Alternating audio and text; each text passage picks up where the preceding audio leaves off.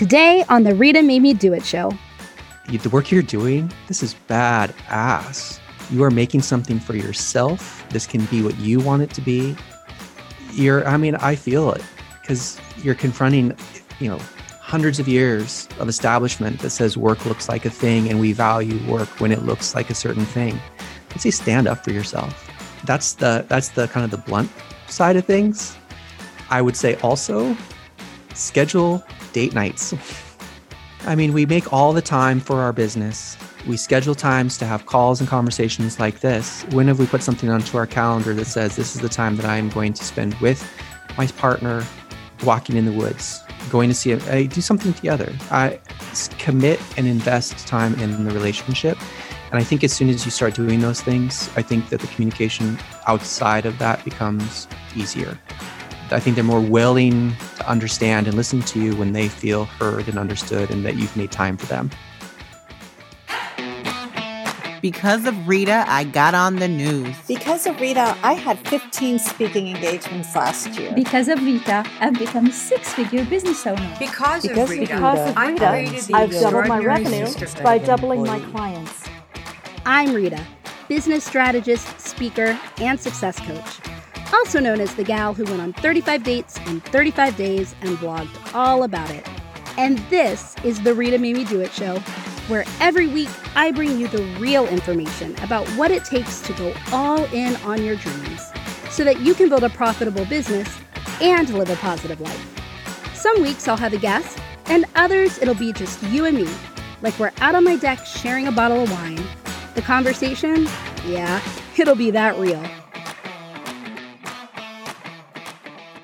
Hi, everyone. Welcome back to another episode of the Rita Me Do It show. I'm really excited for today's episode. I will say that this is the first episode that I actually pre talked about in my community, the all in entrepreneur. And boy, oh boy, was this a hot topic when I kind of said, Hey, I'm interviewing someone around this topic. The questions came flowing in. So I think it's going to be a really great discussion today. So I am talking with my new friend, uh, Sean uh, McMullin. And Sean and I met recently at She Podcast Live. We were both in Atlanta for the like one of the first largest uh, all women podcasting conventions that there have been. And he was about one of 10 guys who were, who was at the conference. And his wife actually was the speaker. So you may or may not know her. Her name is Tara, Tara McMillan, uh, McMullin. And she, um, she was a speaker. She's also a very visible, well-known entrepreneur herself. And she led like even a meetup there, right? She led a meetup for everybody to come get together. And that's where I first met Sean. And what I found really surprising, Sean, whenever I got to talking to you was that you co-owned a business together because for the first every time I kind of saw you, you were just a little more reserved. You were kind of quiet. You were the focus was on Tara, right? The focus was on Tara and her business, and that's what made me want to dig into this dynamic between the two of you a little more. And Sean and I were talking over coffee one morning, and conversation flowed, and I found it really interesting, um, not just about their dynamic where he was a non-entrepreneur married to an entrepreneur and being in a similar kind of situation but reversed. You know that was interesting to me. But it was also interesting because now he works with his wife. They own a company together. And i asked my husband once like would you would you ever work with me? And he was like oh hell to the no. Like hell to the no. And then sean was like no i was like that too at the beginning. So i was like okay this is all super fascinating to me. And then i heard about some of his future plans and i was like i have to get this guy on my show. And so that's how sean got here today to be in front of all of us. So thank you sean. Thank you for joining me. Yeah it's good to be here. I'm it's excited. good to see it's good to see you again yeah. And and I'm going to tell everybody that this is your first official podcast interview. And so um I'm I'm going to be real nice to you and my audience okay, is really wonderful it. too. Um and that explains and I, I get into this a little later why I had such a hard time. In fact, let's just start here why I had such a hard time doing any research on you online. I I never thought that I could meet a person who had less of a digital footprint than my husband or Ron Swanson from Parks and Recreation. Right, right. But like you give them a really good like you're in the running for somebody without a digital footprint. Is that like is that intentional or is it just no i've never really done anything that's kind of stamped me online Uh, I would say partially both. You know, Okay. I uh, I'm not really compelled to be online to have Okay. a digital presence, and so there's certainly that. Um, it doesn't come naturally to me. It doesn't come. It's not my first nature. Like I'm going to go online and report post my a life. picture of my food You yeah know, that's I'm just- gonna- I mean, I, I I go through short spurts. Well, I'll be like, this week I'm going to post a picture of every. Uh, I just I go through short spurts, and so there's yeah. Yeah, I'm I try- you know, trying, trying. I'm trying. Well, no, I mean either way, right? It was it's kind of interesting for me to not have all the facts and not all the information before I go into an interview. It's actually really nice, but I I was I hunkered down. I was like, all right, I'm going to do my research, and I was like, oh, okay. Three minutes later, I'm like, that's done now. Uh, so, but, but I found that I found that to be really really interesting. Um, but okay, so with the, the what I know, and I'm just so excited for today. What I want to start out with is so everybody dubs my husband Mr. Rita. Okay, Oh, so when we go out anywhere, they're like, "Oh, Mr. Rita's here. Oh, like how's Mr. Rita doing? Oh, let's talk about Mr. Rita." And I'm I'm and he laughs about it, and we're going to dig into it a little later. But is that something that happens to you? Given that I think Tara had already been running a very successful business by the time um, you guys got married, right? Maybe even before you were Yeah, we- dating. Yeah, right? before we'd even started dating, yeah, she was already definitely present and and yeah. Yeah, and it had that had like a following, and so she was highly visible. Um, do you have that is it like, oh, you're Tara's husband? Mhm. Is that kind of your identity? Uh, at first, uh, Okay. we are. I would say that what your husband was saying, I can definitely relate to. I mean, that dynamic is just like, oh, there's Tara's husband, there's Tara's boyfriend, and the very little bit that they know about me are things that she has posted about me and is sort of how she has defined me. So, like when we first started dating, it was like, oh, there's the guy who makes kimchi.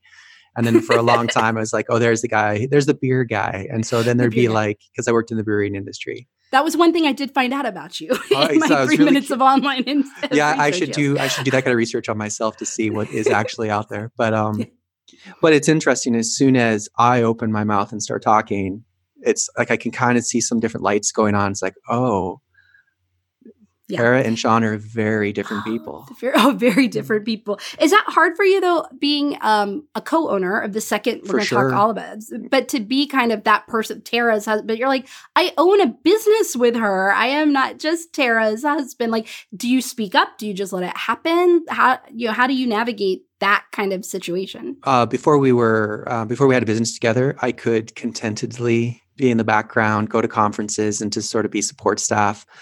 Um, I'm teaching myself. I'm learning how to insert myself in conversation, insert my personality in my view, and it's actually really necessary because I feel like I've gotten in trouble a couple of times when we've had clients who expect Tara, and they get Ah. me. Oh no! da da da.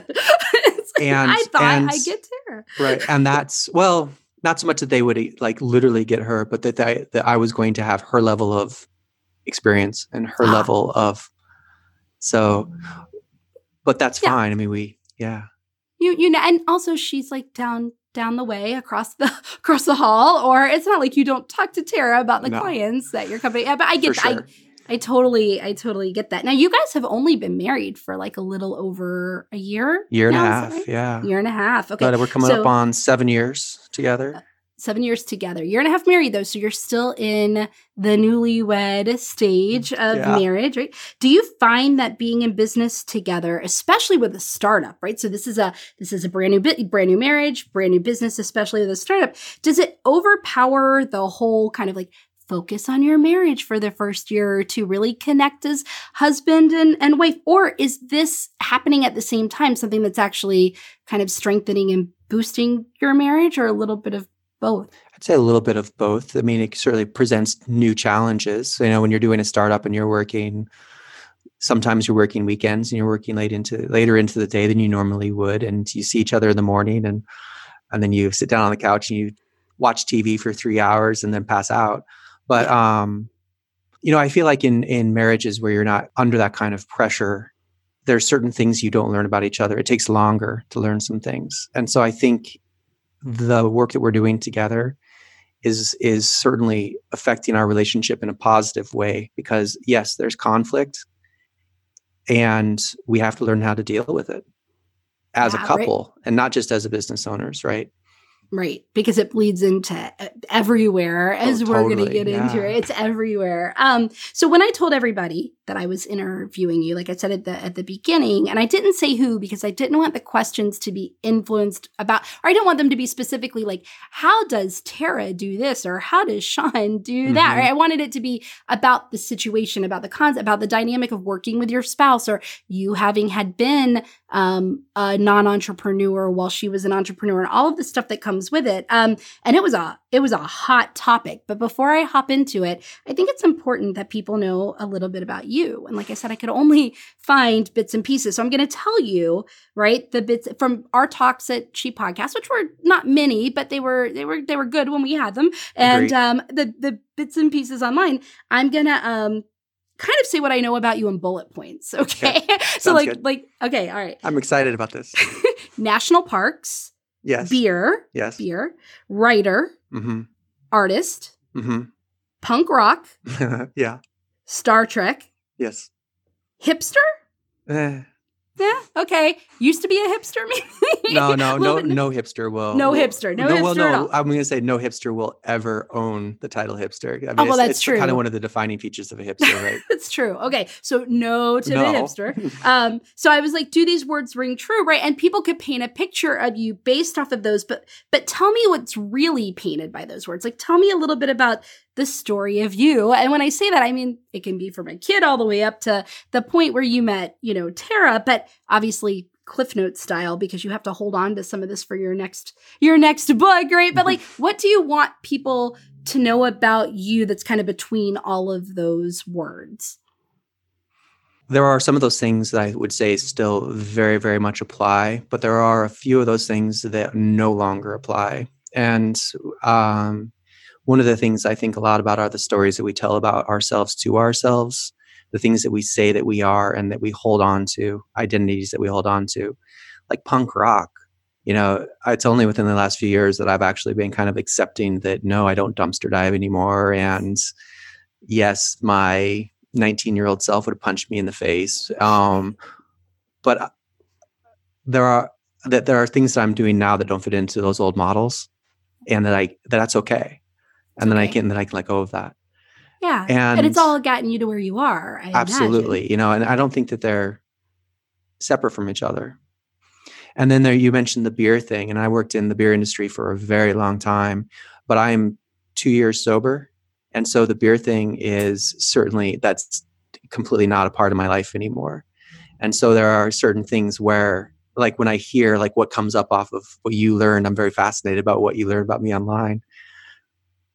Some of that stuff is very dated, you know, and because I don't have an online presence, because I don't keep everyone up to date, but yeah, for me, like I'm fascinated by the idea of the stories that we tell ourselves, even when they're no longer accurate or help So us. that's a, that's actually really a really good point to dig in on a little bit because especially as entrepreneurs, the stories that we have about ourselves, I mean, it's in every area. So I focus on it in the entrepreneur land because Sure. that's who mainly listens to me. But the stories we tell ourselves are what dictate the actions that we will or will not take or what we think we're capable of or not capable of or what goals we reach or what goals we don't reach. How do you then or do you intentionally touch base with yourself and like check in and go how am i growing? Who am i now? What's working? What's not? What do i need more of? What do i need less of?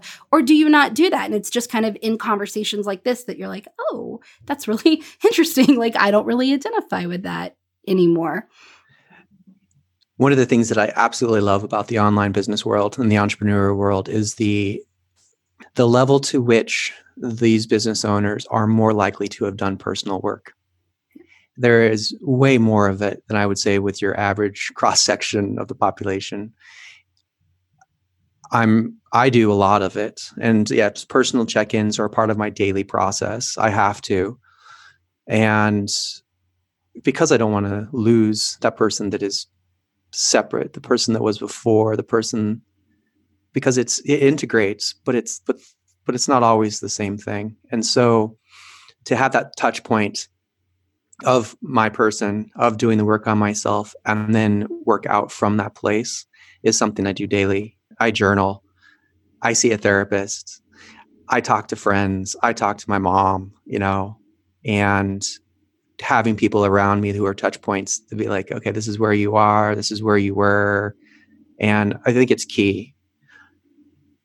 Yeah, I totally agree because I think that we may see our growth, even our patterns are growth in one way. And then when we hear it reflected back to us, it's kind of like, oh, it either it confirms it or it helps clarify. You know, it, it was funny when I first started my business. I remember a branding expert said, look, there are three questions I want you to go and ask your people, like your family, your friends. And I said, what? And she was like, I thought they were going to be these really important, big questions. And I mean, they were, but she was like, if you were a kind of car, what kind of car would you be and mm. why? Right? Like if you were an animal, and I was like, mm, okay. What was your but, answer? So when I asked people what kind of car I would be, I remember that like the first one that came up, and then every you know people are they kind of pile on to the answer. Oh yeah, me that's the one. I agree with that. It was this big beat up station wagon, like an old Pinto station wagon, all beat up, and I was like, I what? It. But it was it was spray painted, like all these bright uh-huh. colors, right? And luckily, I had asked and why, and the person answered it, and she said because this car is big and bright and there's enough room for everyone to go along on the ride with you right? And i was like that is fascinating that you see me like that and i really love that that answer. But what i found was some of the answers to some of these questions confirmed for me that i was showing up in the world that i the way i wanted to. Mm-hmm. and other ones confirmed for me i was not showing up the way i wanted to and others were just like wow like people see that about me. And that's fascinating because I didn't see that about me at all, either good or or bad. But um, I found I found that to be so important to kind of check in. And I think people are scared to do that because they're scared of what they're gonna hear, right? Mm-hmm. But one thing that I found, or I deduced, and you can tell me if this is true or not, that I've woven together from our conversations and what I little fa- I found online was that you've always kind of had this this thought process of like how can I innovate or how can I do something in a different way or how can this be more creative or how can this grow or or more for change? So in my last interview that I had, what I said was, you know, in school, we're actually taught to think in periods instead of question marks, meaning like we just are taught to think about the facts and this is the way things are instead of question things but it kind of seems like you've always is this is this true? You've always been someone that's kind of thought in question marks like is there another way? Is there a better way? Is that true? I would say so most definitely. Um i would say even it, it almost like it precedes me uh this is one this is a story i tell about myself and i think that it's a positive story that i tell myself.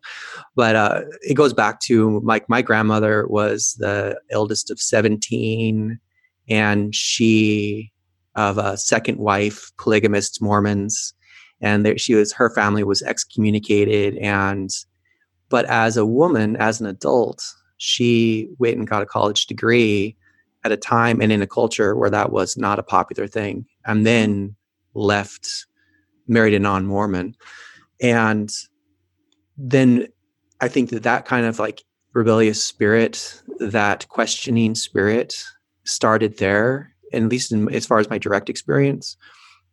And my mother has it. Two of my biggest role models are my mother and my grandmother.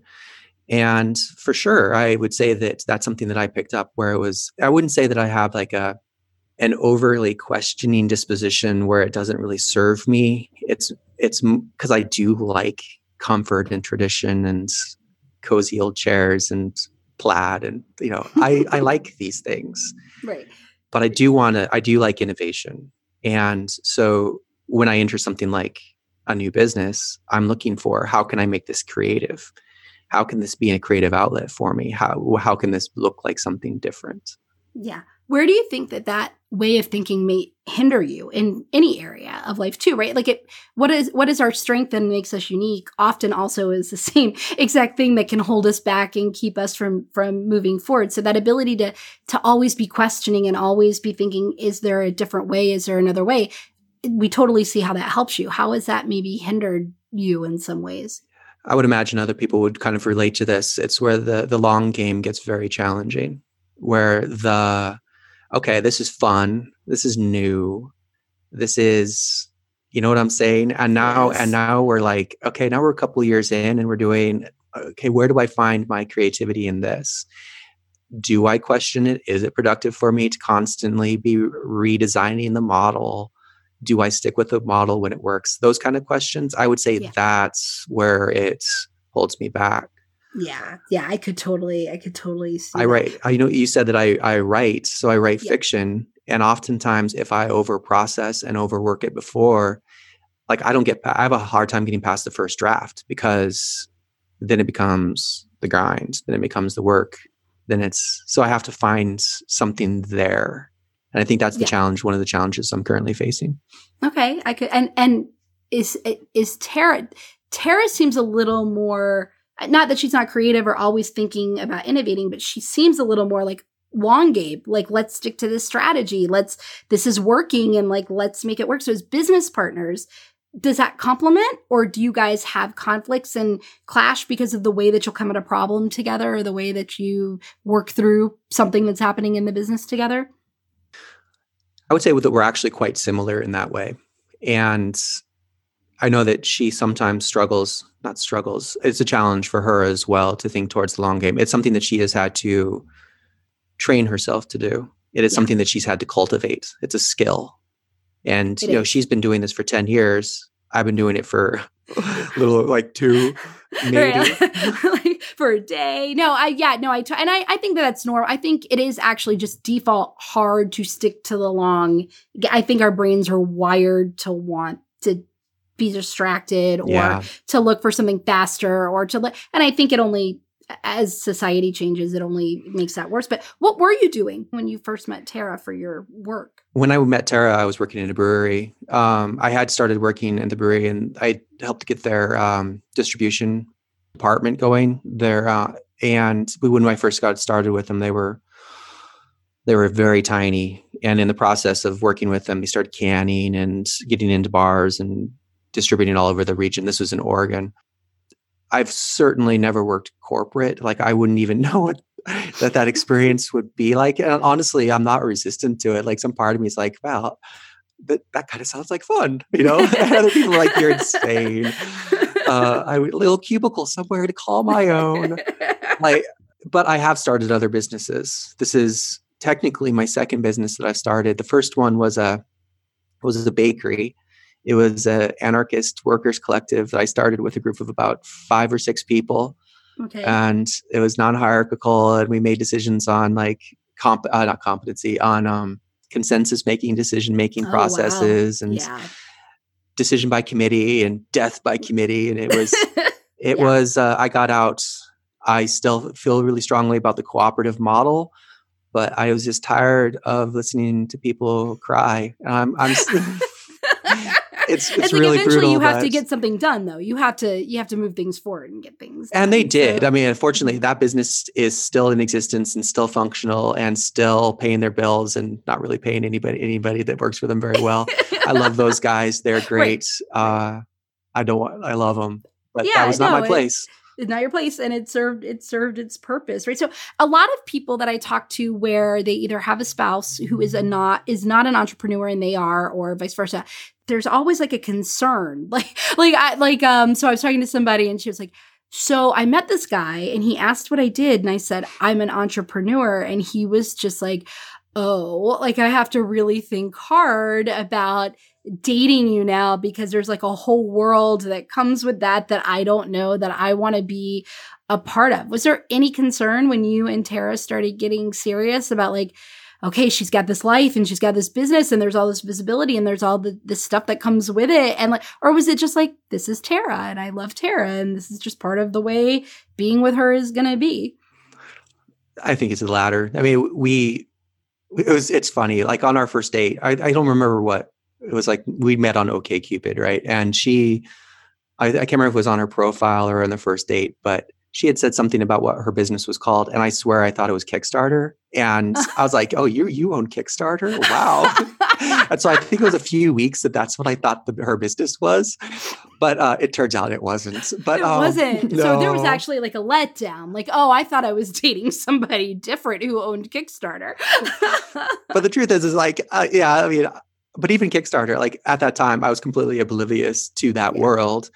And I would say that when we met, I was a little intimidated for sure that she came that she was came from a world that was I had no experience in and I couldn't really find a place to uh, where I could relate Mhm. but you know as romance works the things that we actually connected on were deeper things like star trek Mhm. Yeah.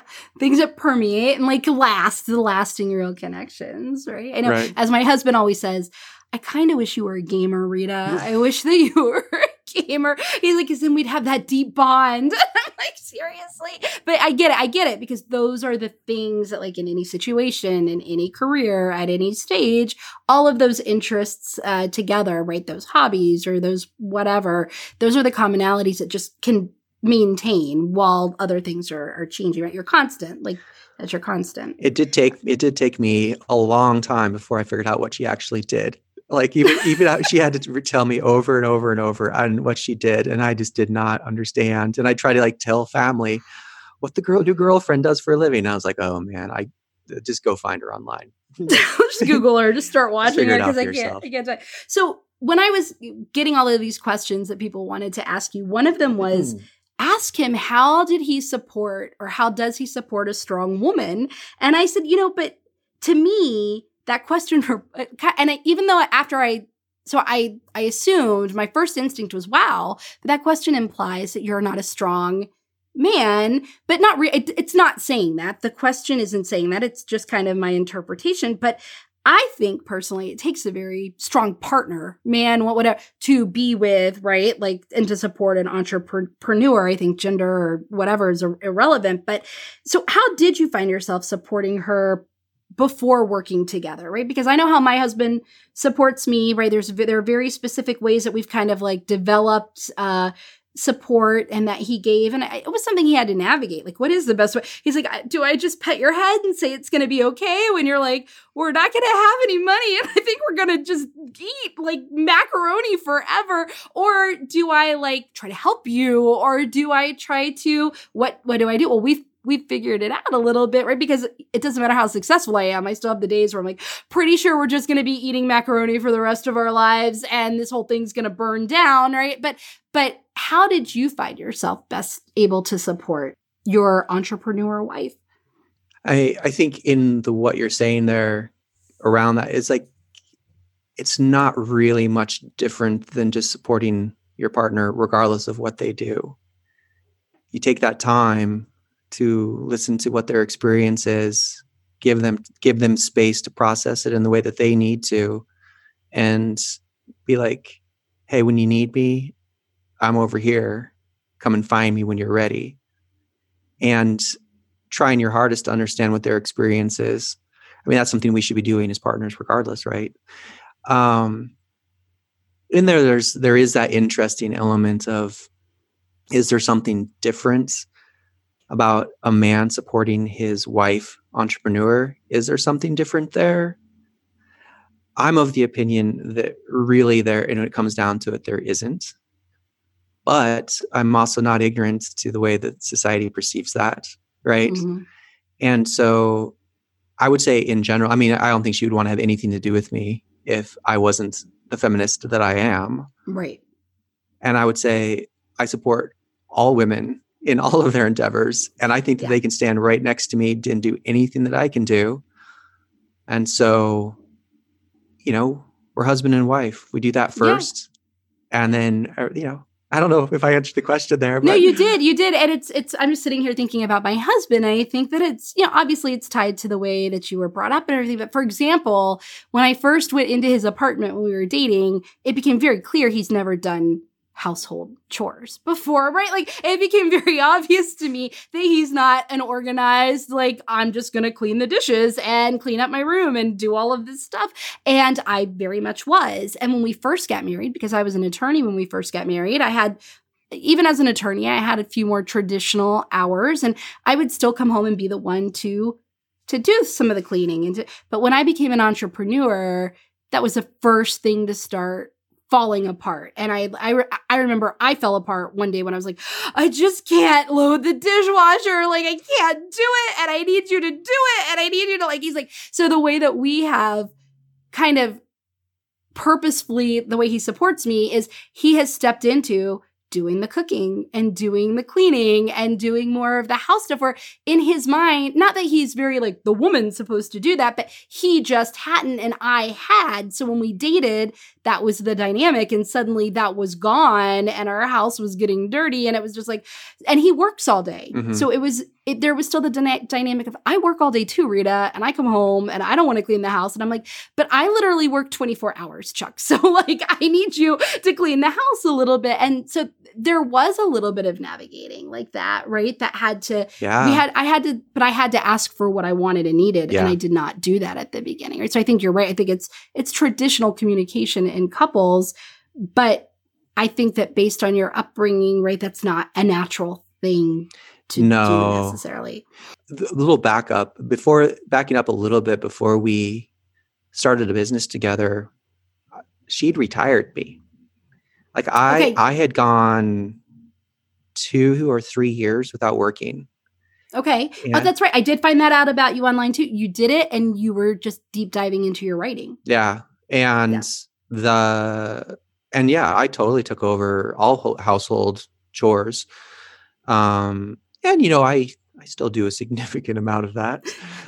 But it's it is you have to you have to she she took over the cooking since i started working because she prefers to do that and yeah. I mean No, i think the distribution of labor doesn't really have to be defined whether it's male or female. It's just what works for the, you as a couple and having that open communication around those things Yeah, I think that's it, right? It's really being able to and hear and to hear it, to ask and to hear and to listen. And um, what works for Mr. Rita and I was to get housekeeping and to to outsource a lot of it, right? So that neither one of us is actually is actually doing it. And that's oh man i've been so resistant to that but she finally Have you? oh my gosh yes but i mean we won't go into the reasons why punk rock right but the right, right, right. yeah, gotcha. uh, old stories that we tell ourselves. But she did finally get me convince me to get someone to mow the lawn this summer. So yes. that was yeah. that was kind of nice, I have to say. Yeah, that's nice. So yeah, we did that too, and we have a postage stamp size backyard because we live in a townhouse. Sure. we have this postage size,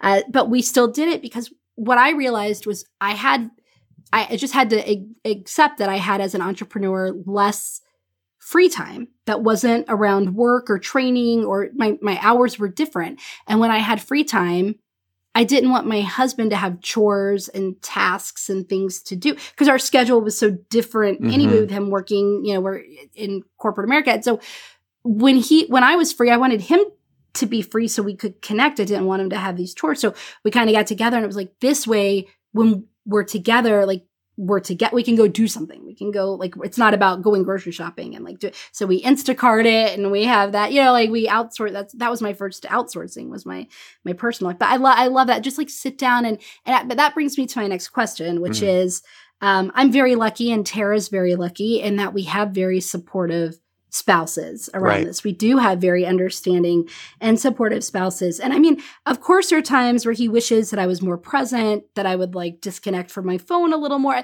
All my boundaries right? He wishes i honored my boundaries a little bit better and I can hear and that. did all of that right? Yeah it's hot but it, and he get but he gets it. He's supportive and he gets it. Um you know but uh a lot of the people are like hey look this dynamic is really straining my relationship because my partner and usually it's women i'm talking to and it's about their husband. So it's like my husband does not understand entrepreneurship. My husband doesn't especially the world of online business. My husband's like what are you doing all day? You're on facebook all day or you're like it just looks like you're playing around online all day right? You're on instagram and you're just you're just like talking into a camera all day. I need you to really work. Like i need you to go like really work. And so they're like you know but what what i'm noticing in the online world which if you ever spend time right on facebook and you go into groups and and you hear what entrepreneurs are saying this is the extreme it's either so maybe i should end my relationship or maybe I should end my business, right? He doesn't get me. He's not understanding it. Like he's not supportive. He tells me I can't take this training and I can't go do this thing. And, and he doesn't want money spent like that. I need to go get a corporate job and it's straining us and I need to just shut down the marriage or, or the, the relationship. Or maybe I should just shut down my business and go do what he says for the the because my marriage is more important. And I feel like there are a million places to land between those. So what would your suggestion or what would some of your advice be if you came across people who are like, hey, Sean, this is where I'm at, and he just doesn't get it and he doesn't understand. And you said before, I didn't really know what she did, but you were very supportive. What do you say to them when they're like at this frustrated place of, I want to pursue this and I want to still do it. And I just, he doesn't get it and he's not supporting me. I'll be candid here. Men can be really, really dumb about this one. And it's not all men. There are, there are very traditional types. Work looks like a traditional thing. Yeah. And for people growing up in the establishment, non traditional work, they don't get it and they haven't put forth the effort to understand what it is. I mean, this kind of work, what I would say to that woman who is having that struggle, the work you're doing, this is bad ass. You are making something for yourself. This can be what you want it to be. You're, I mean, I feel it because you're confronting, you know, hundreds of years of establishment that says work looks like a thing and we value work when it looks like a certain thing. I'd say stand up for yourself. Yeah. that's the that's the kind of the blunt side of things. I would say also schedule date nights. Right? I know. My husband and i have stopped those recently and i just said to him the other night i think this is like why i'm snapping at you about yeah. stupid stuff right? Because we i mean we make all the time for our business we schedule times to have calls and conversations like this. When have we put something onto our calendar that says this is the time that I am going to spend with my partner walking in the woods, going to mm-hmm. see I do something together. I commit and invest time in the relationship. And I think as soon as you start doing those things, I think that the communication outside of that becomes easier. I think they're more no, willing to understand and listen to you when they feel heard and understood and that you've made time for them and that's that's it right because i think i know and my, my friends will tell me and my husband will tell me that there's definitely a tendency for the entrepreneur in the relationship to talk about business all the time yes. right all the time yes. A- and sometimes they're just like can we talk about anything else other than this right now and also one thing that my husband pointed out that i found very interesting was he was like okay I have to be honest, right? And I'm thinking of having him on a podcast episode too. But he was like, "Look, I have to be honest, Rita. Like, you you women you women you're saying like support me i need you to support me. And at the same time you're over there saying but we're going to be poor and this isn't working and i don't know what to do. Because we see your freakouts. We see the big freakouts and we see the stress and we see it. And then you're like support this business that isn't working and that isn't going to make us any money. And and not only that but you're like and there's no way it's going to work. There's no way people are going to pay me. There's no way that i'm actually going to get this opportunity. And then you're like why don't you support me? He's like maybe there's a better way to communicate about your business to us where we're not on freak out mode all the time, right? So I think communication skills are just yeah. Well, and maybe in that situation, something, you know, find yourself a good mastermind or a community or something, some place where you can really vent those thoughts to somebody who is not your husband. not your And I think that's important. So that, I mean, we're going to have a million, trust me, we have a million questions coming up about that. Now, one thing I do want to say is, um, so we had this discussion slightly at She Podcast, and that that opened the door to another conversation that I'm going to get into a little later. But the moment happened for you that happened for my husband. So my husband, he's been very supportive, and then there came a, a year where my salary exceeded his salary, and he wasn't like angry or I mean, by he loves money and he'll let me I, he loves money and as much as we can make is great. But he did admit like ouch like that I can't believe mm-hmm. that that actually bothered me a little bit and it did bother me. And so while I have some people who are struggling to build their business and they're not having the supportive entrepreneur I have another bucket of people in my community that are actually succeeding and doing very well. And their partner was supportive and then this thing comes and it makes their partner feel some kind of way around their ability to as you said, stereotypically be the man mm-hmm. to feel like I can support you and I've got this and I've got you and I can be the the hero and like if anything goes wrong, you know, like this is it's mine, my domain and I can do it. And they're like, how do I navigate this conversation with my because I can tell it's bothering him, but I also like don't want it to bother him, but I don't want to make him feel wrong for feeling this way either. Or do I want to make him feel wrong for feeling this way? How do I broach that topic? And luckily for me, I was like, my husband broached it with me yeah. and we just had the conversation. But you went through that as well, where it was like, okay, well, my wife makes more more than me. And like you said, society makes you feel certain ways about that. How would you suggest for someone, whether it's the spouse who now isn't the breadwinner and is used to being, or the other person who's the breadwinner and wants to have this conversation? What kinds of advice or thoughts do you have around that? Just keep talking. You know, support looks like so many things. The, I think that the the idea of the the again to be candid, I think that it's time that we let go of the model of the man breadwinner that goes out and supports his family by bringing home bread. To be confrontational to your spouse who's in that situation, I don't know how productive that's going to be, but to continue to have a conversation around that shifting dynamic. And um, I, I think it's a conversation that men need to be having with each other that uh, the roles are changing for the better and that we need to keep up. And, yeah. but how do you do that in your relationships? Just be real and continue to have those conversations.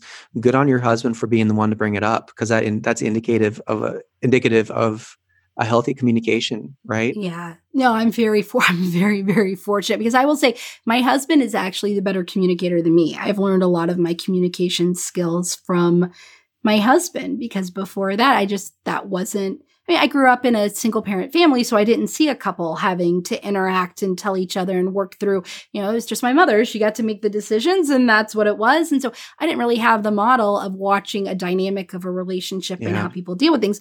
So for me, it was more just like I just didn't talk about stuff because that's just what I saw and modeled. And but that also leads me to something we were talking about. And we're I want to at the end, we're gonna talk a little bit deeper about the men and the conversations okay. and all of that. But but um one thing that that I do notice is that but I think a lot of women are so quick to jump on the men. Like you need to change, you need, but not really acknowledging that like this isn't all the time just this overt thing they're choosing to do. It's the way that they've been raised and told. And like it's inherent that this is like a mark of their ability to be a good husband or a good man or a good whatever. It, that's a sign, right? It's sure. like that's the mark of being able to do that. And so I feel like to ignore the fact that that is something ingrained in them and not something that they're just being a mean man about and saying, I need to be the Brit, but more like it's an internal thing going on in them that is like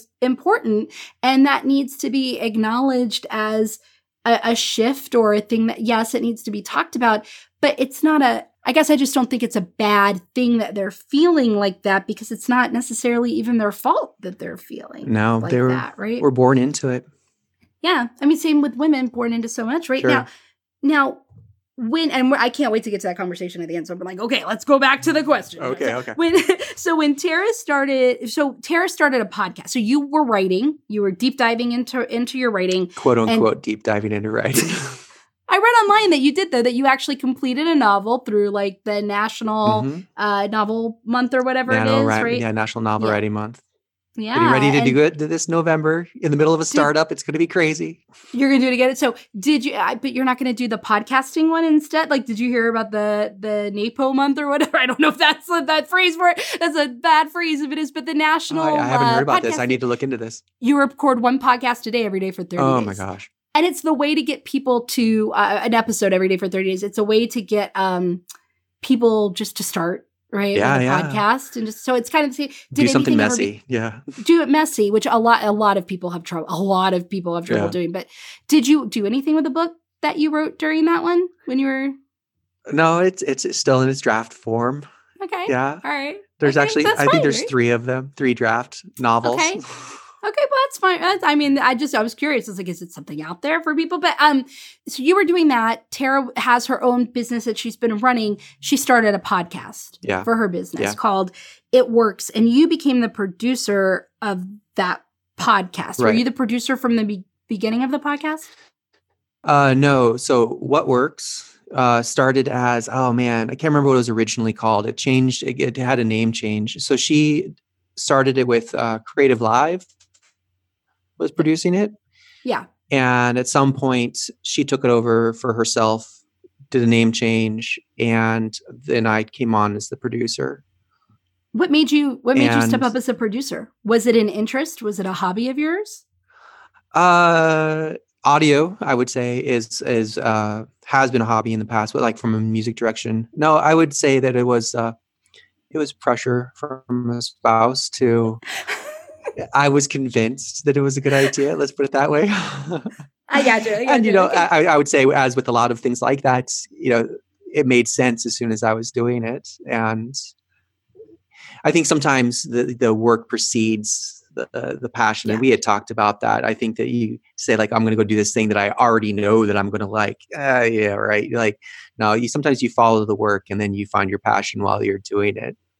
Yeah, I think that's really the majority of, of the time because what happens is if you're usually passionate about something and then it becomes the work, then you're kind of like, oh, now this is my job and this is like the work and now my passion for it is tempered a little bit because of all of this other stuff that I didn't have to deal with before, right? Um, so I, I want to go back real quickly to when you did quit your job. So she retired you and you were doing the writing. Like, were was there anything about that that freaked you out? Were you like, I think I should go back to work? Was it a plan to go back to like working on your own and working in a way for yourself? Was it just a forever thing? Like, what was your mindset around choosing to actually be retired and to do that? To do that, and was there ever a moment where it's like, I should maybe go get a job? you know we this speaking of stories that we tell ourselves we tell ourselves that our, our work is can be such a, a burden and such a hardship. And man when you some we there's that other story of when people retire and they're like oh shit what am i doing? What am i going to do with myself? And so i would say that that idea that i'm going to do the thing that i love when i have the time and then suddenly you're i was presented with all of that time and I didn't do anything. and I found that I'm way more productive when I'm having to find the time, when I'm having to spa- you know get it in early in the morning.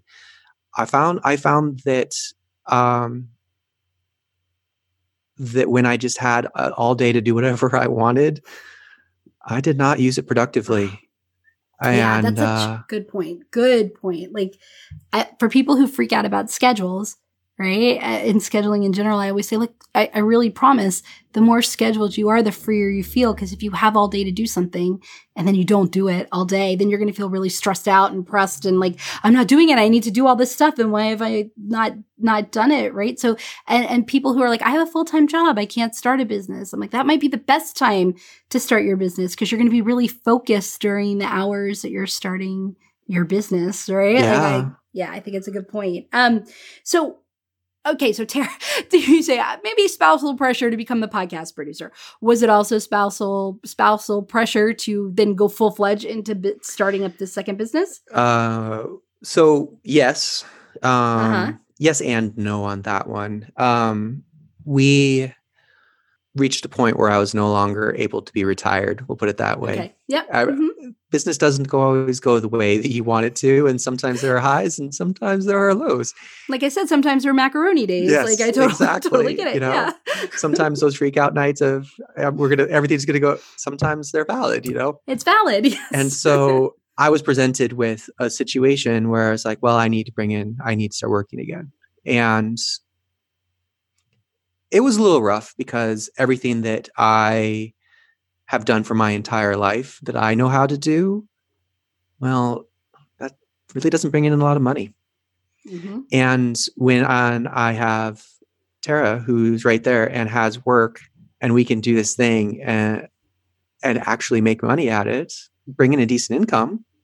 Yeah. Um, and be able to work from home and have our travel flexibility and creativity and make it for what we want it to be. It just made sense. You know, I was already doing um, at that point. By the time we started Yellow House, uh, I had started producing another friend's podcast, um, Ready Enough with Tanya Geisler. And so I was already producing two. and I'd started doing some consulting for other podcasters. So it's just like let's let's productize these services. Let's make this real. Tara put up a website in like two minutes Yeah. because that's how she works. And Right. uh, Let's just see what happens. yeah, and Yeah. and here we are. Yeah. So, did you guys have any kind of big, deep conversation? Or, look, we're going into business together. We are a married couple, but now we are actually also going to be working together all of the time. Was there any kind of discussion around what that would look like and feel like? Were there concerns around it, or was it more like just navigating it as? No, we had those conversations. Uh, you know, you hear business like friendships, friends that go into business together. I think it's really wise to go into it with something resembling an exit plan. Mhm. Almost like what do they call that in marriage? Not a not a post-mortem a uh, um, prenuptial. like a prenuptial. Yeah. And I think that it's really wise to have arrangements established, or at least discussed, and are in the process because we don't have anything like really set in stone. But I don't want to do this forever, and it's Right. and, and it's not it's not like oh, I, I don't like this. I, I need to stop. It's like I know myself well enough to know that there will be a time when I want to do something different. Yeah. And we have been actively discussing what that process looks like and it doesn't mean you know that could mean we are looking towards scaling from the very beginning we're looking at potential sale you know in 10 years or something or and scaling means that we can bring on people to do the work for us and we just take on a larger bigger picture role.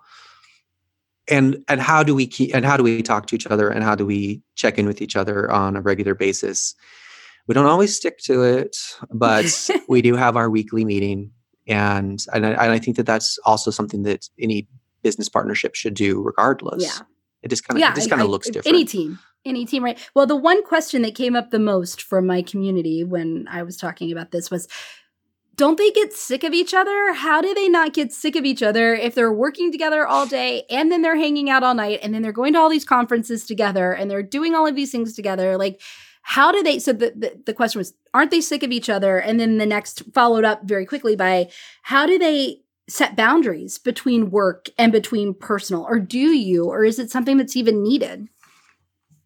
Uh, t- we certainly get tired of each other. Um, and again, I say that that's that's also pretty common in any relationship, regardless, right? You need to. I mean, that's you have to establish boundaries and have created space and time to be apart from each other. And this is a healthy relationship. Um, we fortunately have separate offices down the hall from each other, and on most days out of the week, I see her in the morning and then I see her. I mean, I'm 30 feet away from her, and at the I'm not going to see her until five five thirty, right? Yeah. And so, and it, we slack each other in in the house, right? Like a real office, like a real office. Yeah, it's just like it's like that. Don't come and bother me. Don't come over to my leave your cubicle and come talk to me in my cubicle. Slack me that information. You know, I I think that we on a day to day basis we function very much largely like a business, like an office, and Yeah. so and because we have kind of separated out who does what. that was another that was another question that I got. So another question I got was are there clear swim lanes for the work that you both do or is it fuzzy? Um, I would say that most mostly it's clearly defined, but fuzzy in that we are still in a startup phase, and so some of those things we're having to sort of create and design together. And so there are certainly times where I'm like, I have to send an email, and so I'll have her check a draft before I send it, or you know that type of thing. And a lot of the because she has so much more experience, a lot of the systems that we're establishing, we're establishing them together. So right now, I'd say things are somewhat fuzzy, but our goals are there'll be really clear def- definitions of who does what. How do you decide like how did you guys divvy up the obligations and duties? Is it based on strengths? Is it based how did you guys make the decision on who was going to do what? Um, I would say it's based on strengths, preferences, and experience. Yeah. And you know, Tara's still running what works full time. You know, that's that's her that's her gig, right? And so a lot of the things that we're doing, it's being designed so that I can largely I can do most of the work. do most of it. And like you said, you've designed it or you're you're designing it with the ability to scale it from the the beginning, which is the one other quote unquote I quote unquote podcast interview I found of you because it was really just you and Tara on Tara's podcast, right, like right. Talking I, I, about yeah, this. yeah. or- I didn't list that one as an actual interview because it. Yeah, I don't really count that Yeah, one. no, exactly. That's just like you guys talking about your endeavor. But yes, it was like that was very interesting to listen to. And I suggest that everybody does if you're thinking about, well, what does that mean and what does it mean to scale? I thought that was a really excellent um, episode about that. Now, what about do you guys have that where it's like these hours are like we're not talking about work during this time. We're gonna talk about anything but work, or is that not really an issue for you? Because that was a question that came up. Like, do you guys have to set like this is personal time and we will not or otherwise you're talking about work all the you have the danger of talking about work all the time and nothing else or I think it would probably be pretty helpful for us to actually establish like non-office hours, and this is when we don't talk about work. We haven't done that, um, only in that we haven't really had the necessity to, because we're pretty good at some point. One of the one or the other of us will say, "We need to stop talking about this. Seriously, I can't talk about this right now." And it in because we are in a startup phase, we have to talk about it. You know, we, Yeah. there sometimes Yeah. it's it, it the business sort of like grows out, and, and we need to like touch bases on these things. Um, fortunately, we both also have a lot of shared interests outside of work, and so uh, we're often talking about those things. And the great thing about podcasting uh, in, in general, and the creative element of it, is that it encompasses so many different areas of eh, so many different topics. And so sometimes talking about, I don't know, like national parks or something, that largely is talking about podcasts because there Yeah. are right. And so Yeah. I don't know. I- think we're we're fortunate that we found something that we enjoy talking about with each other, mm-hmm. and we're both pretty aware of looking each other in the face and being like, "Yeah, you're exhausted. We should stop, we should Yeah. stop talking about this." stop yeah this is probably a good thing to let's talk about anything else but yeah, this. you no that, you want to take good. a walk? Let's let's just like talk about something else.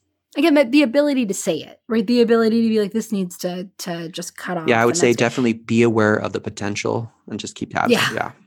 yeah it definitely the potential is there to just be like we have only talked about this for 48 hours we need to do something else um so the other question that came up was how do you keep the romance and intimacy and surprise alive when you kind of really know how like i have no idea what happened to my husband i mean i do i know what his work days like for the most part but pretend, like but i don't i don't know who said what to him today or uh, something he saw out of his office window or and he has no idea he has no idea like i'm doing this interview. Like he doesn't know so he'll come home and he'll be like tell me about your day. And he'll be super like wow that's an interesting thing like that's a but for you guys is it like but you both know what you did for your day because you both own the business together and you kind of know each other's schedules and how you spent the day and then so yeah how do you keep that surprise and that interest and that alive when there isn't that separation to be like i need to discover you again every day and what happened to you today I would say that that is still a place of challenge for us.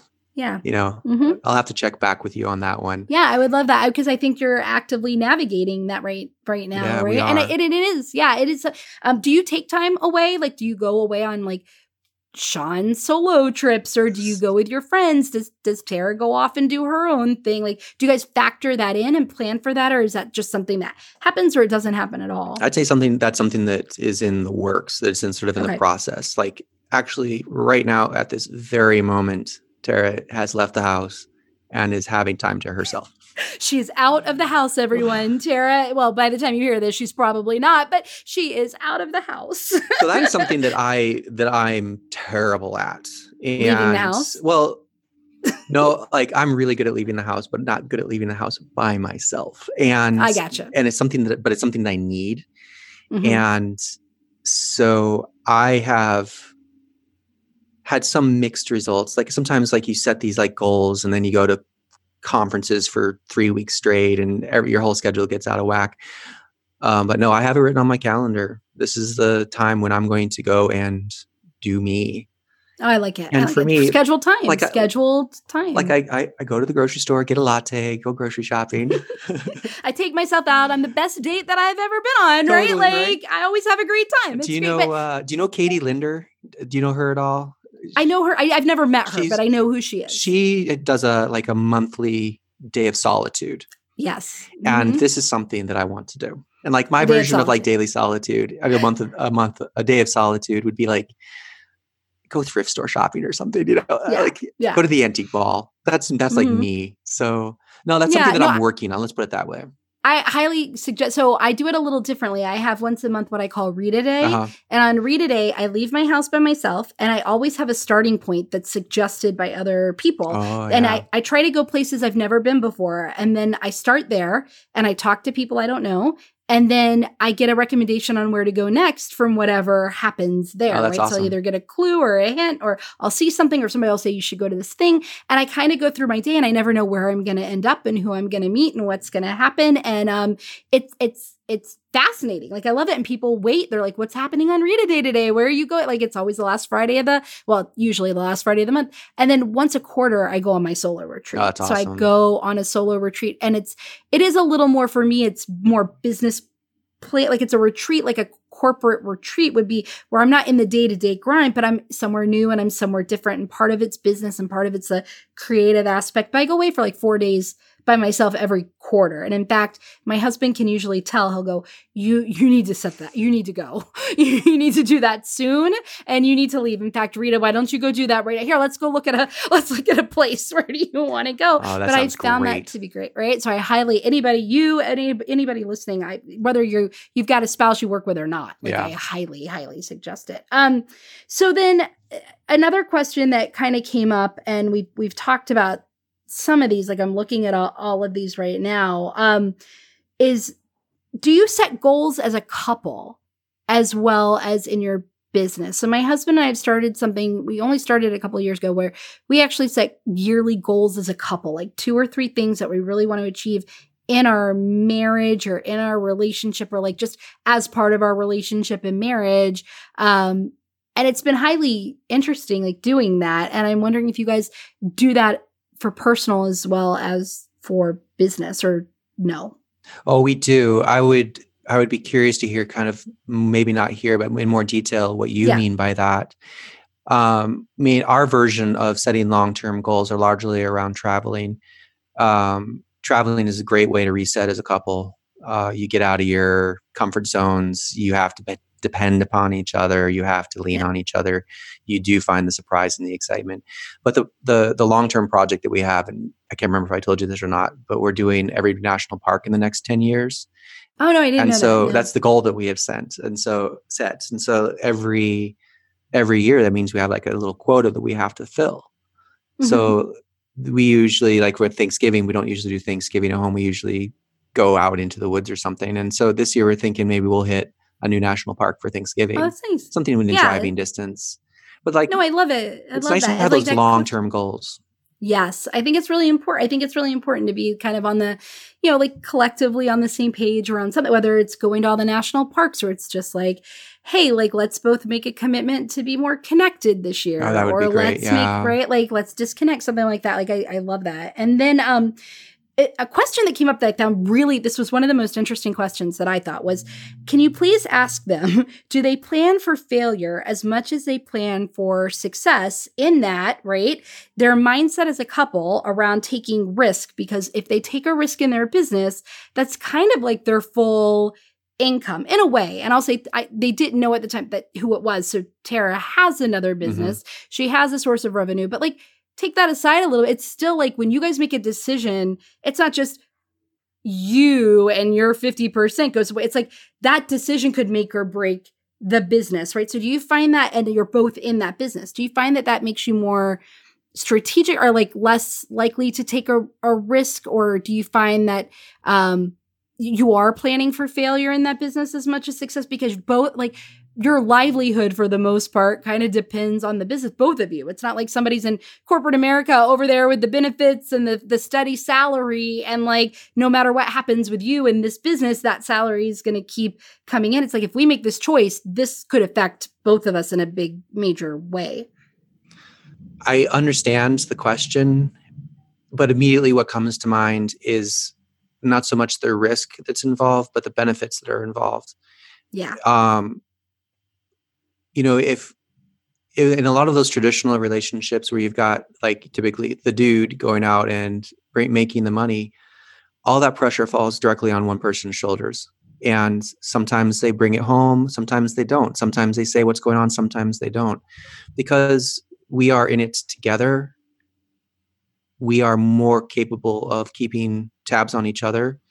And also the, this responsibility doesn't fall onto one person's shoulders.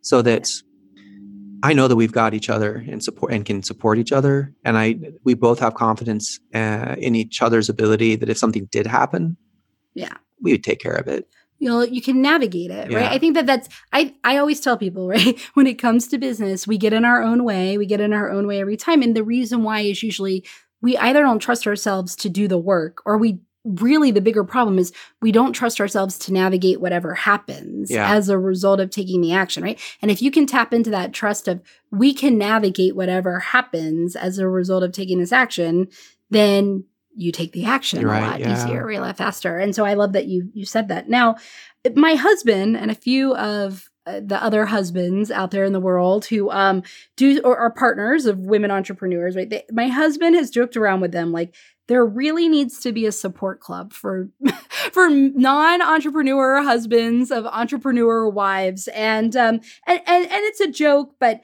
we talked about this a little bit at, at she podcast which is you know my husband says it jokingly, but there really, when you think about it, there really aren't many people that he can, especially in his world where he's not in an entrepreneur world at all. Like he's just not there at all. There are not many people he can talk to who get it or where he would feel comfortable bringing up certain things and having certain discussions. And, um, you know, why do you think it is? Why do you think it is that men have such a resistance to opening up, talking to each other, talking about, you know, these big bigger topics like my wife makes more than me now and i like don't know how i feel about that and i should discuss this out with you. Like dude right? Like that's not something that's really collect i know it happens but it's not happening on the majority. Why do you think that that is?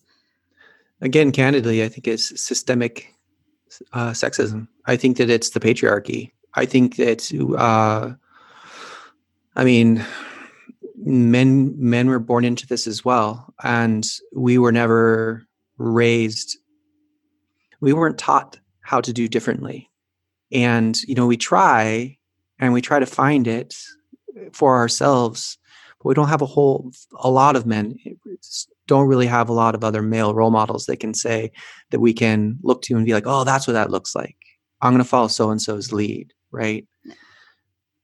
Unfortunately a lot of us aren't the best at talking about these things with any sincerity. We spend too much time joking and putting each other down and joshing with each other but when it talks it comes down to something that's real like you know my mo- um my mother my oh man that's such a terrible slip Oh. but we're leaving it in Oh my God. uh, my wife makes more money than I do, and I'm struggling. What's up with that? You want to go play some pool? I need to like talk about this in a real way. I hope there are men out there who have other men they can talk to, yeah but I'm Yeah. afraid that there just isn't a whole lot of that, and there's not a lot of that that. conversation And- needs to be happening. Well, right. And so what we were talking about and uh, idea that you've been floating Yeah. around and kind of batting around is maybe having a podcast where this happens, where there are men who are talking about these topics and about these things, and then other men can listen and kind of like not learn but model or see or feel or whatever it is right? Or maybe even have this bigger collective discussion. So like get, tell me a little bit about that that idea. What's going on with your thought process around that? Um my stepdaughter's best friend her parents got a divorce recently and she's it's been like this big disaster or something in in a 10 year old's world right? Um and it sounds like the dad is kind of an ass right? Mhm. and there was a lot of people who are like saying like oh this guy you know he can't keep a job you know he drinks too much he's emotionally detached he has three daughters and he's just like he's just a man. And it just occurred to me in there it's like well now that his he's getting a divorce and the one person in his life that's there to do emotional labor for him his wife is gone who does he have Mhm. and this whole thing occurred to me. It's just like there's this. I mean, he probably is an asshole, right? Yeah. But that man's hurting. And who does he have to go to? Who does he have that? Who can he actually have that conversation with if he's even capable, which is doubtful. And so it kind of got me thinking. You know, I, one of the reasons that I, am really interested in doing um, podcasting and producing is I have aspirations towards coaching, mm-hmm. and mm-hmm. I often think that coaching men would be a place where I could easily fit. But so this idea of doing a podcast where it's a podcast for men with men talking to men about being a man. And I mean that in the broadest sense of man. Right. And I, I do not mean that in a narrow way. Right. And talking about the things that should I think that we need to be talking about toxic masculinity. You know, our spouse makes more than us. You know, my my traditional nine to five job is going away, and I don't know what to do. Mm-hmm. And these are yep. these are I I would really that's kind of the that's the yeah. idea. Well, you had even said that perhaps this interview would be the thing that actually kickstarted you putting together right that podcast. So, um, why the? I mean, it, it's obviously an idea you had for a while. You had had that simmering before we talked about sure. it, and and it's been a little. I mean, it's been a couple weeks, two or three weeks since we, and you're it's still simmering. So, why the hesitation around it? Is it is it just the time commitment involved in it, or is there something bigger? Uh, it's bigger. I mean, it's it's my personal issues with finishing things and moving things from an idea from a conception into an actuality. I mean, things are so much fun when they're in the concept phase. Wouldn't this be such a good idea? And you can, but then when you really start getting into it, it becomes pretty scary. Yeah. And yeah. like a lot of your, a lot of your feelings, a lot of my feelings of being an imposter, the imposter complex starts really coming out. It's like, this is the mm-hmm. moment, man. This is it when everyone's going to discover me for the fraud that I am. Right. And you like yeah. putting yourself in front of people is really hard and so i admire podcasters who are willing to like really put themselves out there.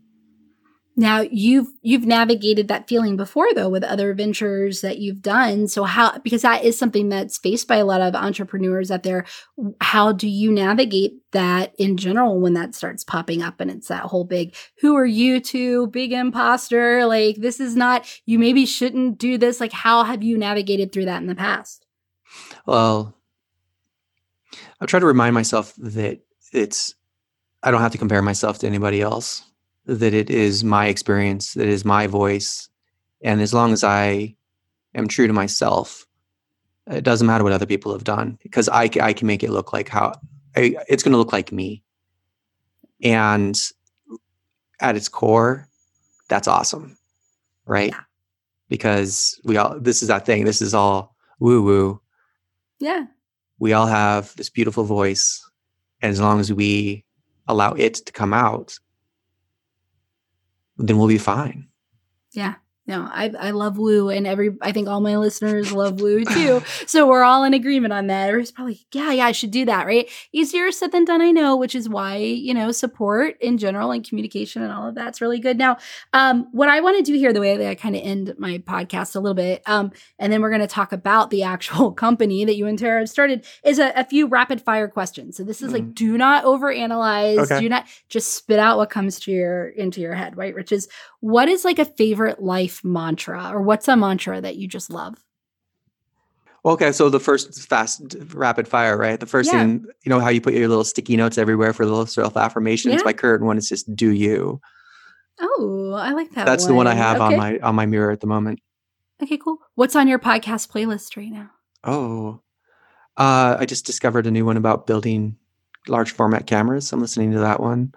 Um, I always listen to I like really niche podcasts. Uh, okay. I um, I'm listening to On the Ledge, which is about indoor horticulture, houseplants. Oh wow, that one's great. Okay. Um, there's a couple horror pod. I like listening to horror. Okay. That's so cool. Is is Tara's podcast on your podcast? playlist. It's like, oh man, I'll, I'll give you a little. I don't, I don't, need to listen to it. I'll give you a little tip out there for people out there in podcasts. If you have a podcast, just because someone subscribes to your podcast, it, it does not mean that they're listening to it. It's so true. it's so true. I guarantee my husband does not listen to, to my. Well, of course, I'm listening to Tara's sort of. Well, you're producing it, right? It. Exactly. But you know, I have like 50 like, podcasts in my queue right now. Am I going to listen no, to and them? That's, no. I think that's the danger of actually. So now that I'm new in the podcast world, newish in the podcast world, like the danger is I didn't have barely any podcasts on my podcast playlist. Now I have it's like my books. I have so many Yeah, podcasts yeah. on my want to listen to list. It's like I don't know what to do with it. Um, what books are on your nightstand? What kind of books are you reading right now? Oh man, I'm reading one uh, that my mother recommended to me. Um, translated from Italian. Uh, All of this I will give to you. I think it's called.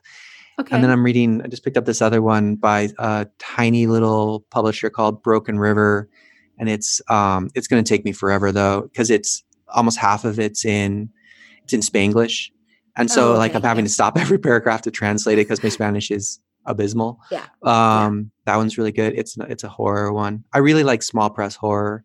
Mhm. Um, and then in the business world, I mean, in like more like self work, I'm reading Cal Newport's, um, oh, what's it called? Uh, so good they can't ignore you. I think. oh, they can't ignore you. Yeah, Yeah, I think that's That one's great. I'm really enjoying that one. okay. All right, cool. Um, what's something that people seem to misunderstand about you? As I kind of lean back and kind of contemplate that one. Um, are you familiar with the Enneagram types? Yeah. Okay, Mhm. so I'm a nine. Okay. and okay. uh, I am extremely agreeable, but oftentimes, so the thing that I was misunderstood is that just because I am doing what you want me to do, doesn't mean that it's actually what I wanted to do, which is that's speaking Gotcha. speaking to self work. That's one that I'm working on. Telling people Mhm. no, I don't want to do that. No, I don't want to do it. Okay, okay. And what's one piece based on our whole conversation today? What's one piece of advice? I'm going to ask three. Like, what's one piece of advice that you have for the audience as a whole, based on our conversation today? Based upon our conversation today, I'd Mhm. say be strong. Know what you're doing is awesome. When you hear push, when you get pushback, stand up for yourself. You know you you're doing this for a reason, and it's a good reason. And you know, and if you struggle finding that reason, you know, f- come up with your mission statement. So that when someone gives you pushback, you whip out your mission statement and slap them around with it, metaphorically speaking, Metaphorically because you're awesome. or actually speaking. I kind of like that picture depending too. upon the purpose, roll it up into a ball and whack them on the head exactly. I kind of like that. Yeah, I kind of like it. What about a piece of advice for me? I mean, you are a podcast producer after all. So, I mean, I'm like, this is my moment. Like, would you have any advice for me? Uh no, I I, I really enjoy. I think you're a great interviewer. Um, thank you. I would suggest using Zencastr because I think Zencastr is awesome. Okay, I will check it out. I'm new. I am new, so the Zoom was the familiar, but I'm definitely exploring. and we uh, can talk about it in options. greater depth later. Okay. But All I right, would say your uh, your interview skills are spot on.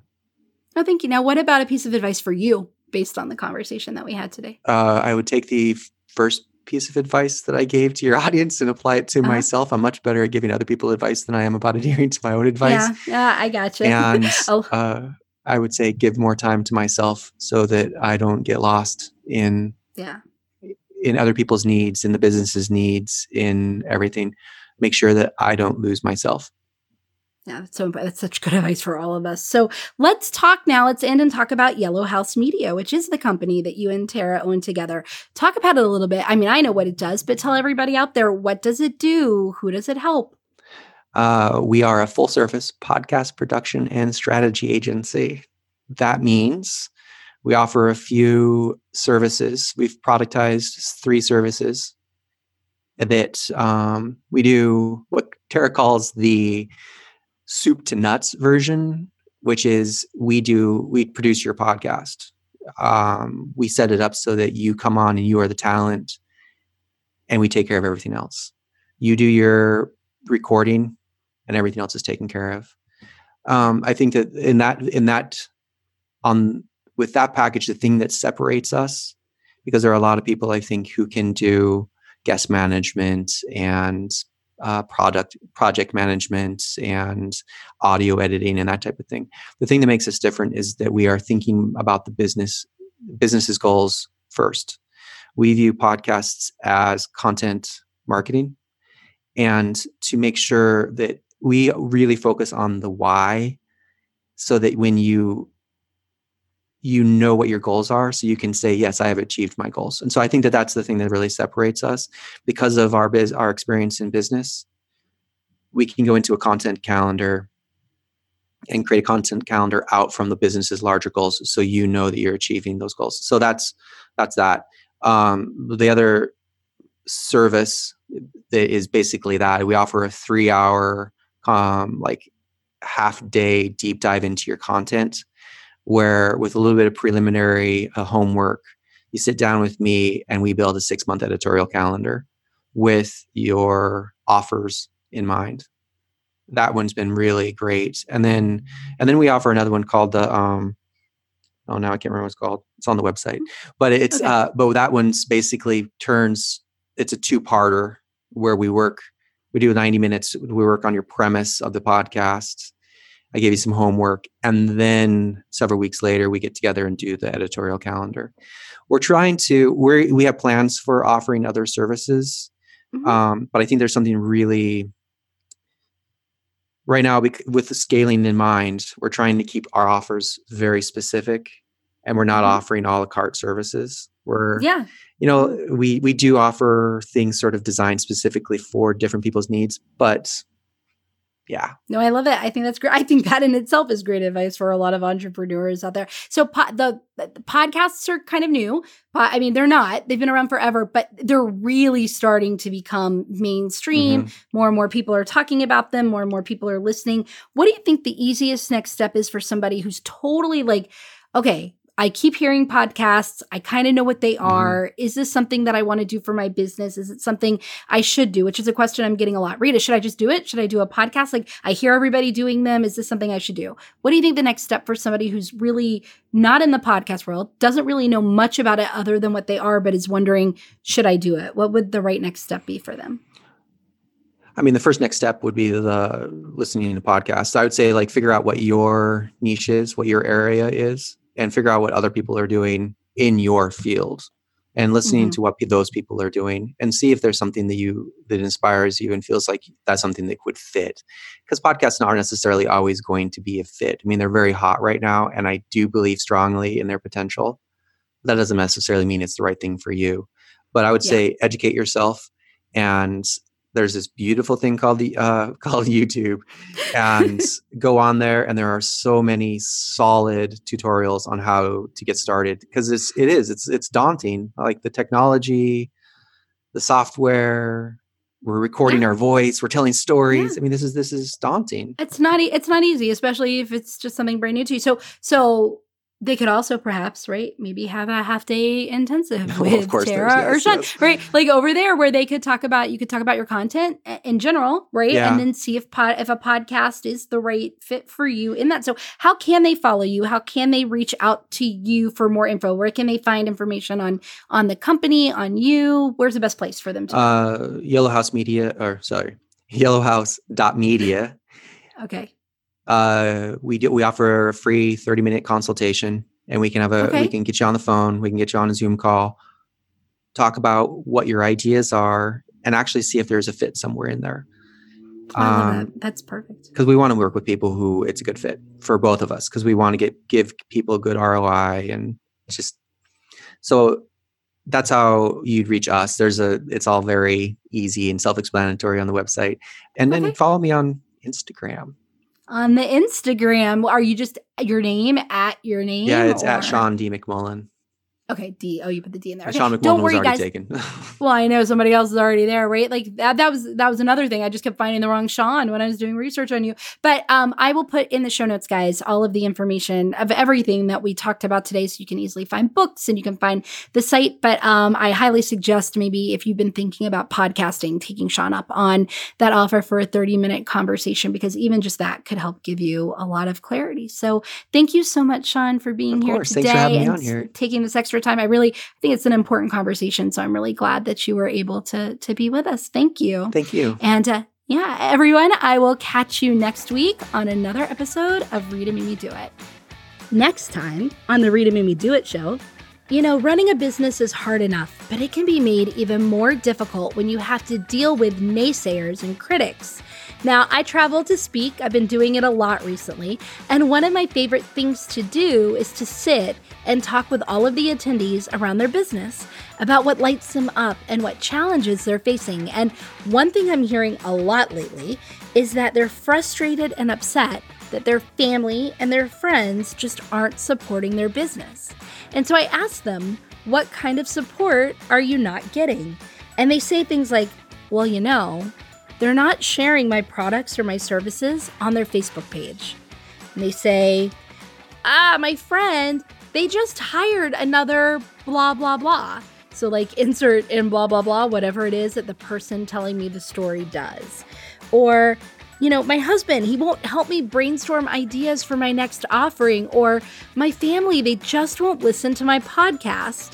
And like, I kind of get that last one, guys. but I have a little newsflash for you. Unless you hired them as your business team or your marketing team, your street team, your family, your partner, and your friends, they are not obligated to promote your business or to use your products or to attend your events. I mean, that wasn't what made them your family or your friends or your partner in the first place. And therefore, it really shouldn't be a condition that keeps them in your life. Now, there is a difference between highly toxic people and people that are just not promoting or talking about your business. But it can definitely be frustrating when you keep hearing questions like, when are you going to get a real job? And when it seems like no matter what you say in response, your family, your friends, your partner, they just can't understand what it is that you do for a living. But if those comments keep happening, it may not be a lack of support problem. It might be a you problem. So, is there someone in your life who you feel isn't totally supportive of your entrepreneurial path? Are you giving them what they need to be able to support you? Is there anything that you can do differently so that they understand what it is that you do? Today, I dive into this so that you can learn how to communicate in a way that enables your entire network to provide you with meaningful support.